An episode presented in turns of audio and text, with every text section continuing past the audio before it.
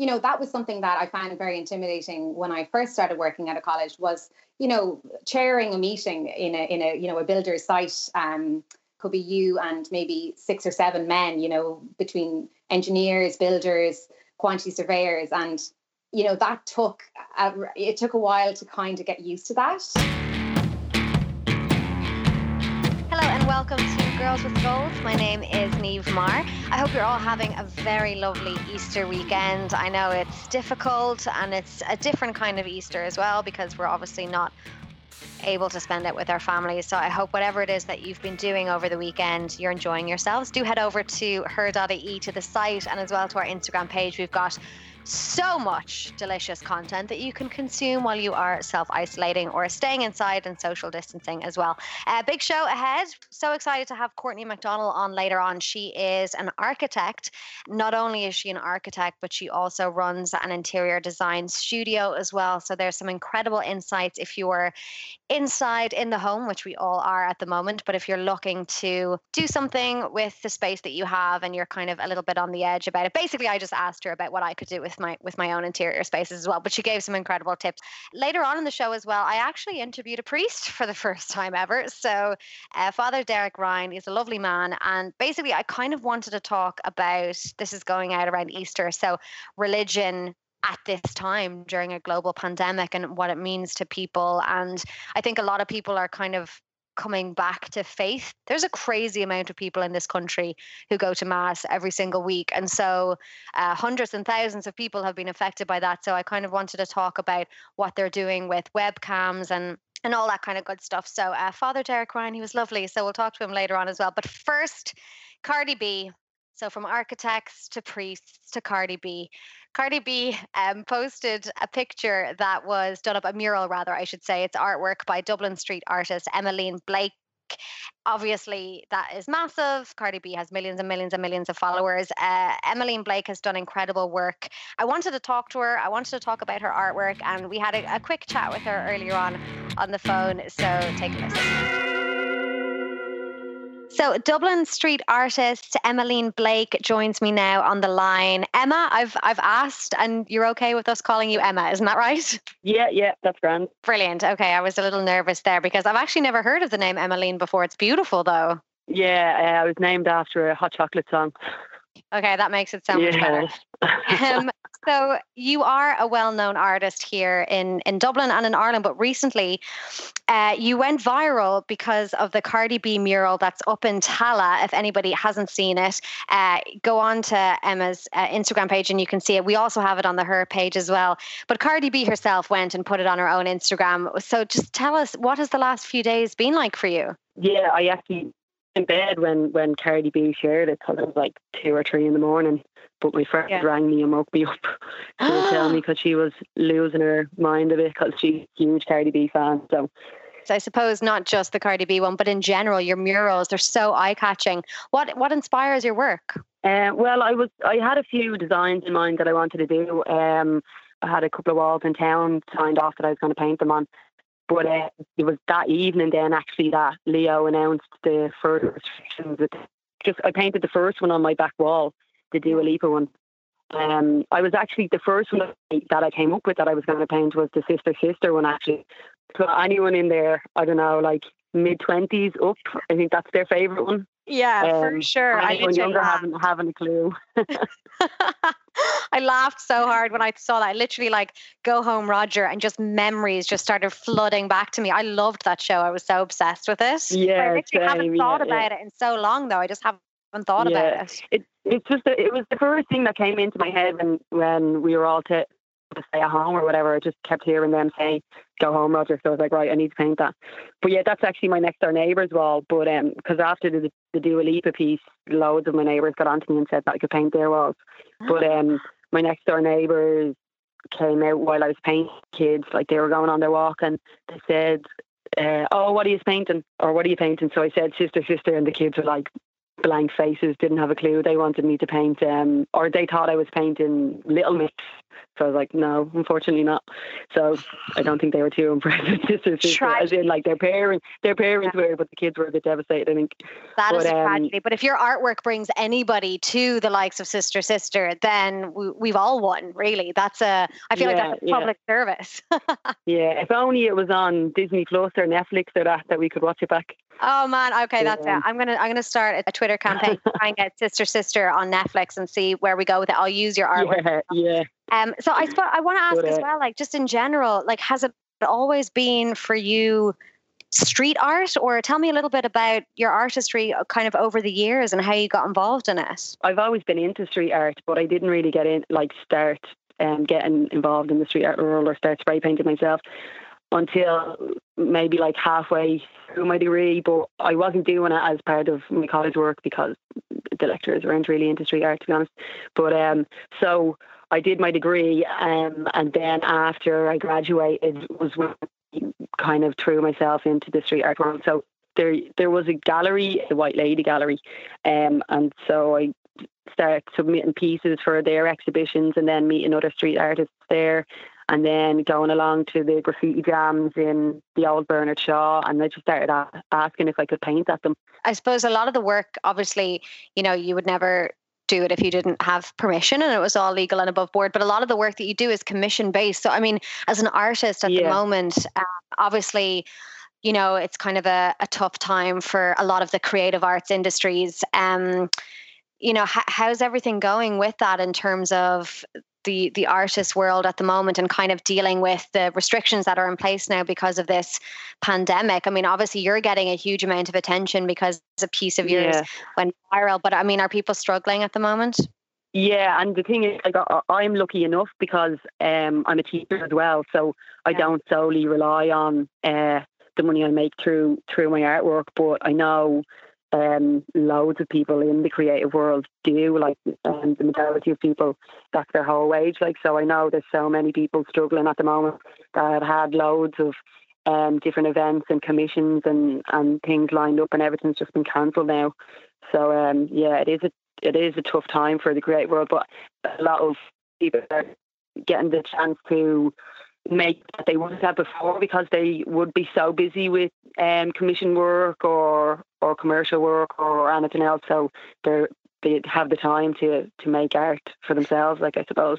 Yeah, I mean it's such a it's kind of a really cruel oxymoron because you know the artwork that people are creating makes so many people happy and it brightens everything up as well. But obviously, you know, people need to get paid as well. So that's kind of yeah that's kind of the tough aspect of it. Um, well, I, I suppose I wanted to kind of get in touch with you because we were all so impressed with you. But how can people check out some of your artwork and get in touch with you and, and stuff like that? Give us a little bit of information on where we can see some more of your work. Yeah, my website is Emmalene Art, um, and my Instagram is Emmalene Blake. So E M M A L E N E B L A K E. Uh, and then my Twitter is the same as that. Can you give us a little bit of a hint about what we might see? Are you going to do any more kind of incredible 90s TV characters that we love and miss?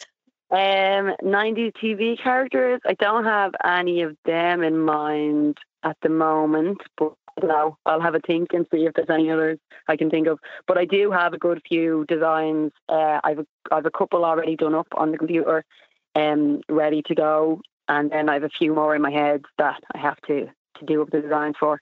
Amazing. Well, we can't wait to see the work and listen. Massive congrats on on the Cardi B mural as well, and also all the other work that Thank you do. You it's, it's absolutely stunning, and it was such a pleasure talking to you. Thanks so much, Emma. Have a great day. Thank you, million.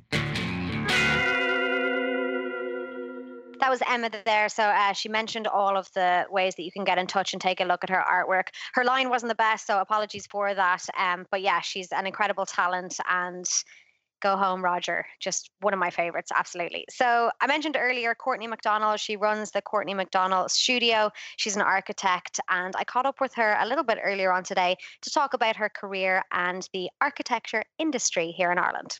Courtney, you're very welcome. Thanks so Thank much for joining much. us. Thank you. Absolutely thrilled to have you. You are officially the first architect that we've ever had on over 120 odd episodes of Girls with Goals. So, wow. yeah, I know. I'm so excited to talk to you. We're going to talk about um, the Courtney McDonald studio in a little while. But first, yes. I kind of want to go back a little bit and talk to you about how you got into it in the first place, but maybe go back even further than that and tell us what you wanted to be when you were a little girl.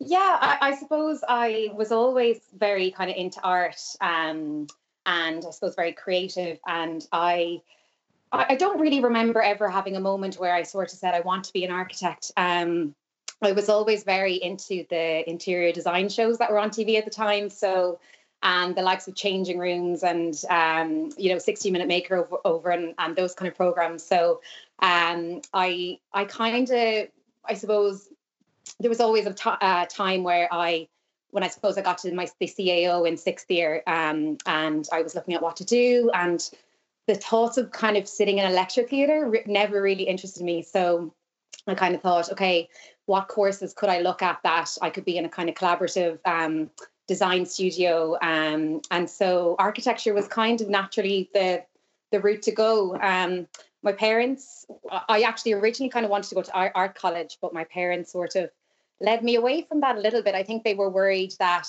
I suppose your chances of success were maybe uh, more limited. Um, so they sort of suggested, well, would you consider architecture? Um, so that, that's kind of that's where I ended up really.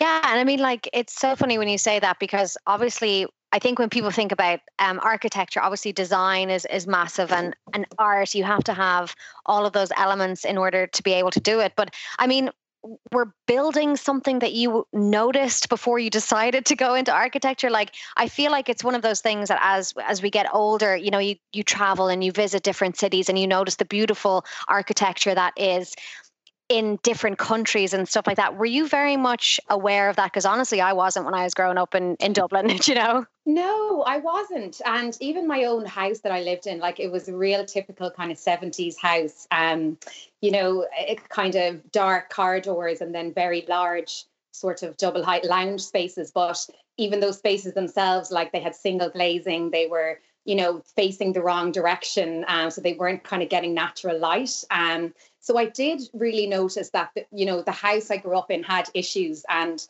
I I kind of thought, okay, you know, I, I would have suggested, I suppose, ideas to my parents even growing up um, about, uh, you know, would we think about renovating? And then I, I wanted to, you know, obviously my dad got an architect involved, but I also wanted to be involved in those conversations. So it was really actually my own home that I lived in that, you know, I wanted to kind of fix problems as opposed to, let's say, seeing architecture out and about that um, was really inspiring to me. So um, yeah, and I like even with the interior side of things, like that was definitely what I kind of wanted to do more so.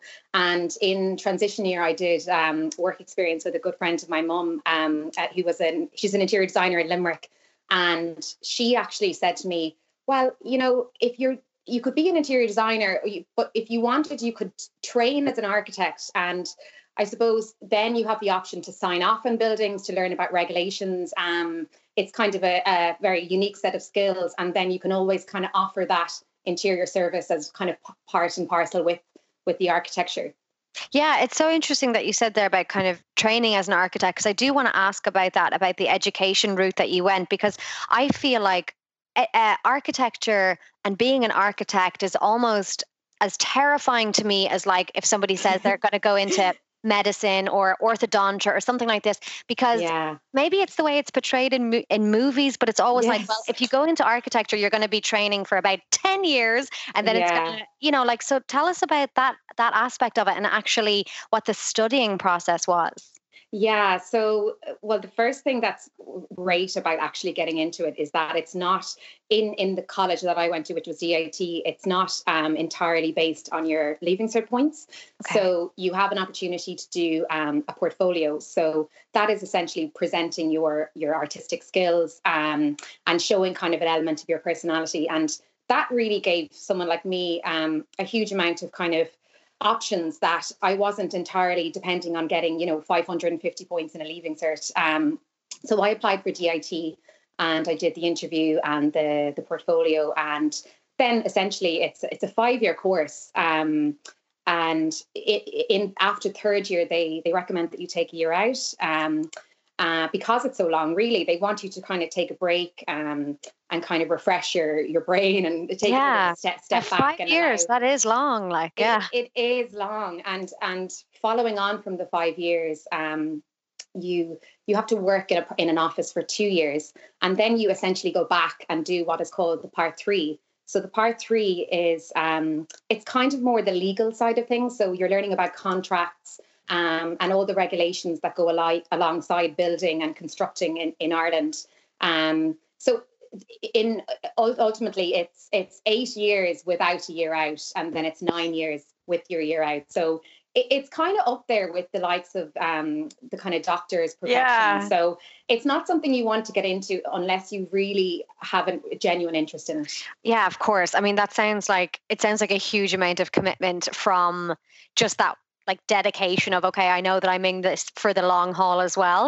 Um, Mm. and then I suppose in terms of architecture here in Ireland, like when you kind of got through the educational process and when you you know did all that time that you needed to do but behind you um did you want to always stay here or was was travel something that was really important to you in terms of kind of learning about architecture in different countries It, it was, and actually throughout um, DIT, uh, the, the in the architecture course, it's great because they actually bring you away every year um, on a trip for a week, and you go to a country, and the sole purpose of your trip, aside from obviously a bit of you know craic at night or whatever, it's you're really there to to kind of learn about architecture in different countries. So it's actually an amazing opportunity because you wouldn't usually do that. Like when you go away with your friends in the summer, you know, you're kind of you're going to the beach, you know, you're you're kind of doing different things. But this is really just to actually take a couple of days and and see how buildings are built elsewhere. Um,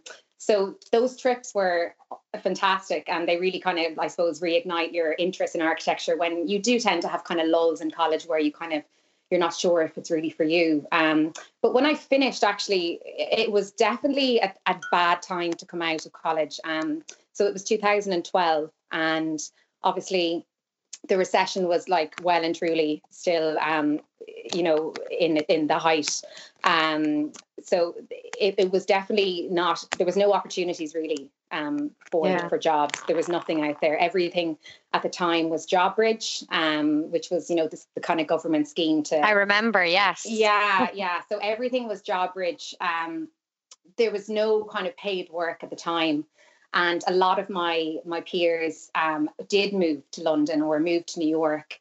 Um, and I suppose I I actually didn't know really if I when I finished college. I think because it was a long course and I definitely had my ups and downs. Like it's it's it wasn't plain sailing. Um, so I did consider other paths, and I suppose with the way the recession was at the time, you know, I had to actually I had to explore other opportunities. Um, so I, I did a bit of everything. I, I kind of dabbled for about a year in. I did some um, kind of graphic design work, um, some set design with the Fringe Festival in Dublin.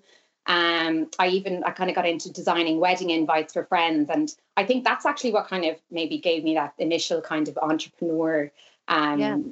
feeling. But uh, it, it it was a slow process coming out of college. But I, I did stay. I stuck in Dublin, and I just took a little bit of time to really um, kind of consider what I wanted to do and whether I did want to actually work in this industry. Um, you know, because it, yeah, I, I think the college experience it it, it it can be tough, and you know, I, I did question um, kind of you know my future in it, and I, I knew I wanted to stay in kind of cr- a creative role as such, but yeah um, I wasn't I wasn't really sure if it was if it was exactly architecture.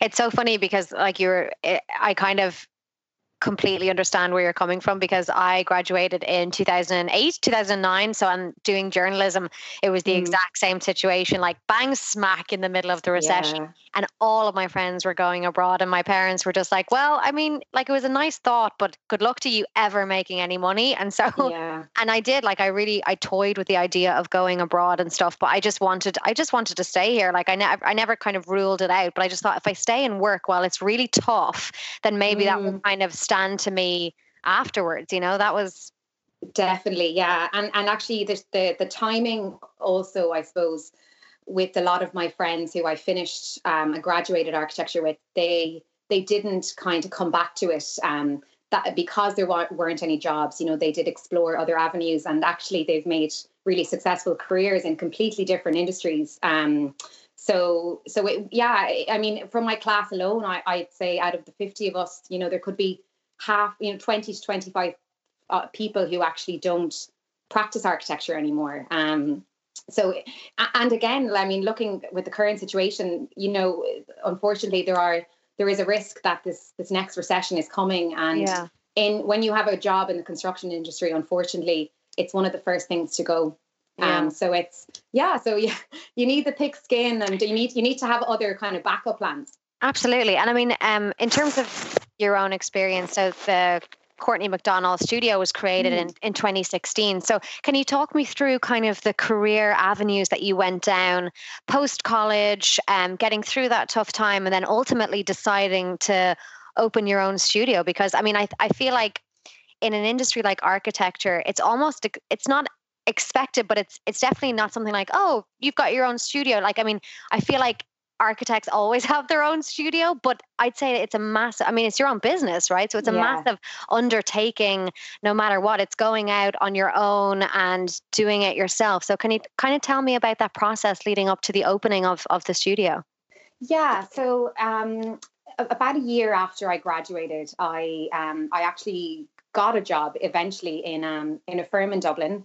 Um, and at the time, the firm had downsized, obviously, um, through the last recession, let's say, and they were starting to hire again. So I sort of came on board, and I suppose I was the third in the door. And as a junior architect, I was given, you know, fairly um, kind of a lot of responsibility. I was very much thrown in the deep end mm. um, in terms of design work and had opportunities that usually you wouldn't have when you're when you're coming in straight out of college.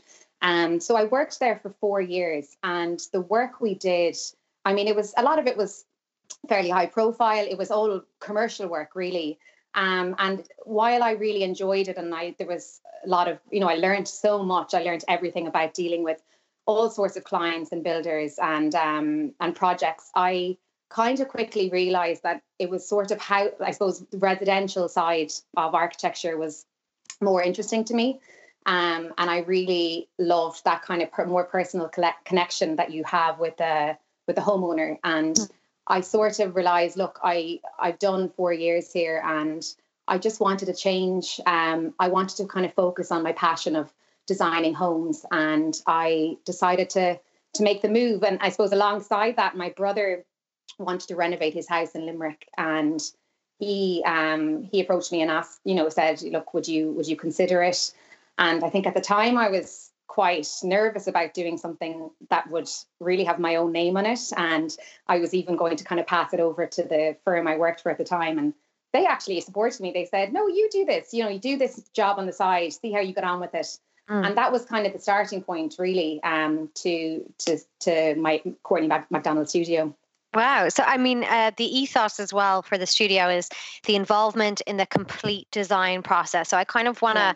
ask you a little bit about about that because, for me, just say you know, it's it's a scary and daunting idea to to go to somebody and be like i want to do a full renovation or i want to build a house or, or something. I wouldn't even know where to begin. Like i mean so can you talk us through kind of when clients come to you first and, and how how involved you are in, in the entire process from beginning to the end of a project yeah so i suppose when clients are looking to renovate or build a house um, we essentially come in very early on in the process and really kind of understand their brief and look at how they live and what they they kind of want to get from their home um, and then if it's let's say a renovation project, you know, we we obviously survey their existing home, and then that's sort of the, the we put pen to paper, and that's kind of our starting point.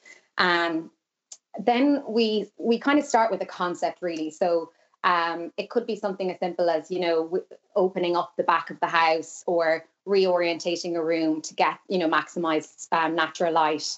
Um, and sometimes what can happen actually with a lot of clients is they they see an, an image on Pinterest and they kind of point to it and say, that's what I want. But you know that could cost 200,000 or 300,000 whereas when when we actually step into their home and see what they currently have we can actually save them money as well. Um, so there might be something we can do with just the existing uh, footprint of the house that that will kind of you know we're, we're there to challenge them we're there yeah. to think outside the box um, and then when it moves along you know we basically project manage the whole job so we're sort of involved in organizing a builder uh, an engineer a quantity surveyor landscaper interior designer and we we essentially project manage um, the whole the whole team design team from that initial stage up until you know the building is finished. Wow i mean that sounds like a huge amount of work. I'm I'm going by uh, you know, you know some of the shows that are on TV. Grand Designs is one of my favorite TV shows. I watch mm. it religiously. One of the things I love to do is to go back and watch really old episodes of it. But I always feel like the architect comes in at the end and kind of talks through the design process and stuff, but you yeah. don't you don't see them throughout the entire episode. But I mean, that sounds like a massive amount of work. Is it a stressful job or do you get enjoyment out of it every single day, or can it get a little bit much at times?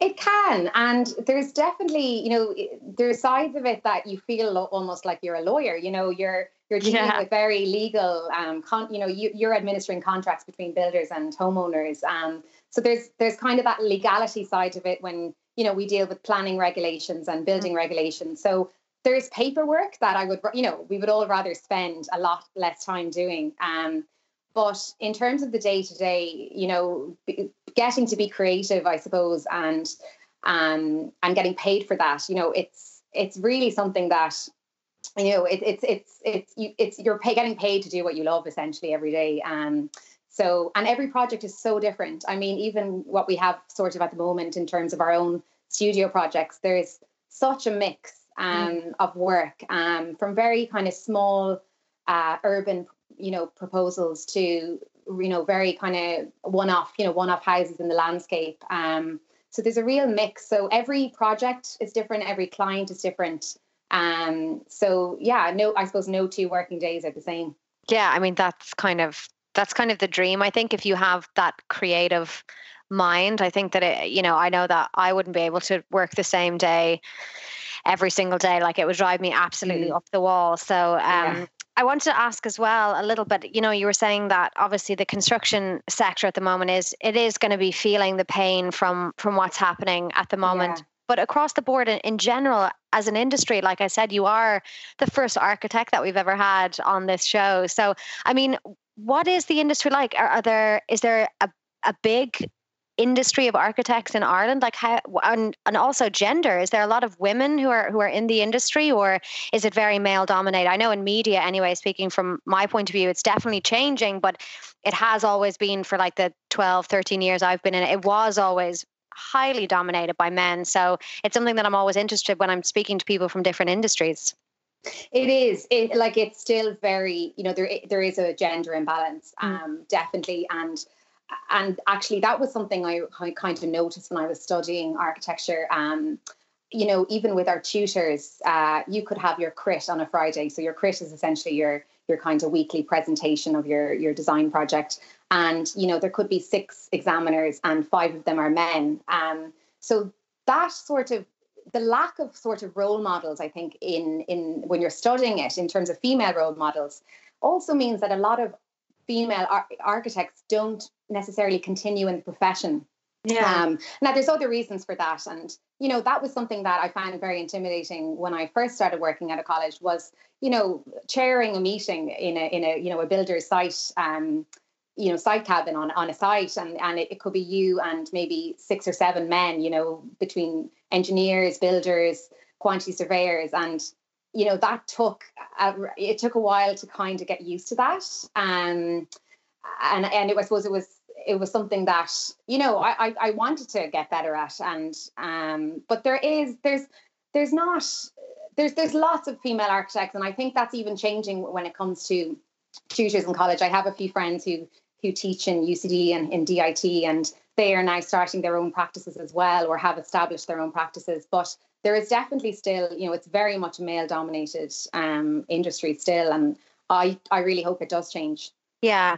Um, well, hopefully, you know, talking and, and kind of getting this episode out there for our audience, which is predominantly female, you know, the younger generations might be listening. And, and if they're not put off by nine years of studying, they might be like, absolutely, I'm going there. Um, well, Courtney, that's it. And yeah. You know, as well with um, with I think the interest in architecture has really, you know, improved in the last, you know, five or ten years. I mean, even Dermot Bannon's show, um, Room to Improve on a Sunday, yeah. like he's he has promoted architecture in a huge way to the country, um, which which actually just encourages people to, you know, think about it and you know, there's even Pinterest. Like I lie in, bed and I scroll through Pinterest, um, like many people do, and I think there's more of an interest now in interiors and in architecture. So I really do hope that more young females think about it as a career um, and go for it because it's, I, I think that there's so many people out there that do have a real interest in, in homes and renovating absolutely i'm gonna i'm gonna get you to take off your architect hat for one second and pop on your interiors hat because i have an interior problem that i want help with okay. and this is this is mostly about, um, and we're obviously we're going to give everybody who's listening the opportunity to go and visit your your website. It's beautiful. Um, Courtney McDonald Studio go and take a look at the work that that you do. It's amazing. But in terms of interiors, right, I am going to be having a blue couch. Blue yes. is my, my favorite color. I've got a, a, dark blue kitchen. It's going to be a kind of a lighter blue couch. And I'm in a bit of a war of words at the moment with my partner about whether having yellow accents or a kind of um, blush pink accents. And this mm. isn't really about what we should do. But in terms of, I keep saying to him, just why don't you let me deal with the design. So, what advice would you give to two people who are just battling about the design of a room and okay. how to kind of solve it? Yeah, so actually, I love dark blue, and my own kitchen itself actually is a kind of a navy blue. Oh, I love um, that. Now I've gone with more of kind of natural colors. So I have green. I have some kind of pan print. I have a lovely um, kind of House of Hackney pan print green um, chair. Gorgeous. Um, so and then really it's sort of accented with brass and and wood. So that's more of a neutral palette. Now, if you wanted to add another color to, to blue, yeah, I, I think yellow is beautiful. Oh, like I mean, it's and the darker the, the blue, the, the more navy it is, the more the yellow will really pop. Like I think it's it, it would be a lovely combo. Yeah. Um, and then you know, orange is also stunning with blue um, and and green. Yeah, anything that's kind of more of a like a natural i suppose something you'd see out out in you know in the sky or in you know more kind of nature associated colors you might say. Do you ever have that problem? Or do you ever encounter people who um, are coming to you as clients and maybe they're uh, partners or, or, maybe they're in a relationship and uh, they just have complete different senses of what their design aesthetic is and then you have to kind of try and navigate that yeah, and, and I think a lot of that maybe comes from, you know, their neighbors done something that they regret. And so they're kind of getting, you know, information from, uh, you know, kind of Chinese whisper, whispers maybe coming down the street. And, you know, there's, or there, you know, I would design a lot of, let's say, flat roof type um, houses and, and kind of contemporary extensions. And, I think people maybe, you know, their neighbor might have had a leak. So, you know, they kind of have worries, which is understandable, of course. And it's, it's about kind of reassuring them um, and showing them sort of other examples of, of um, how that's worked really well. Um, when it comes to interiors, yeah, it's the same. And I think sometimes, you know, the client wants to kind of do that themselves and they hire you really to take care of the architecture and mm. um, the, the, the space itself. And you you don't really have that control about you know what kind of piece of furniture they put in. And, and a lot of the time they're bringing furniture from you know their previous home and you know it might necessarily fit as well. Um so yeah it, it's you you want to give your opinion but at the end of the day you know they're living there. It's they want to have their personality and their taste um yeah. in the house. So um, sometimes you think you just have to give them a canvas for that. And if, if you have, you know, beautiful windows and light and yeah. uh, lovely ceiling heights, then I think actually sometimes anything, you know, any piece of furniture can be nice if the if the space around it is is pleasing. Absolutely, compromise. I think as well as is yes. uh, is is an important thing to remember. I always um I always like to think of, I don't know whether it was Audrey Hepburn or Marilyn Monroe, or I could be completely wrong, but one of them always said, or maybe it was um, Chanel. Either way, you look in the mirror when you're about to leave the house and then you take yeah. one item off. Accessory off, yeah. One accessory off. Was it, was it Chanel? Yeah, I think it was Coco Chanel. Yeah, Coco so Chanel. Yeah, in the mirror and take then just take one accessory off. Take yeah. one. Yeah. Do you have kind of like the equivalent of that when it comes to a design tip? I'm just trying to get as much tips as I can out of you now, Courtney, before I let you go. Do you know what? I actually think you need to go one way or the other.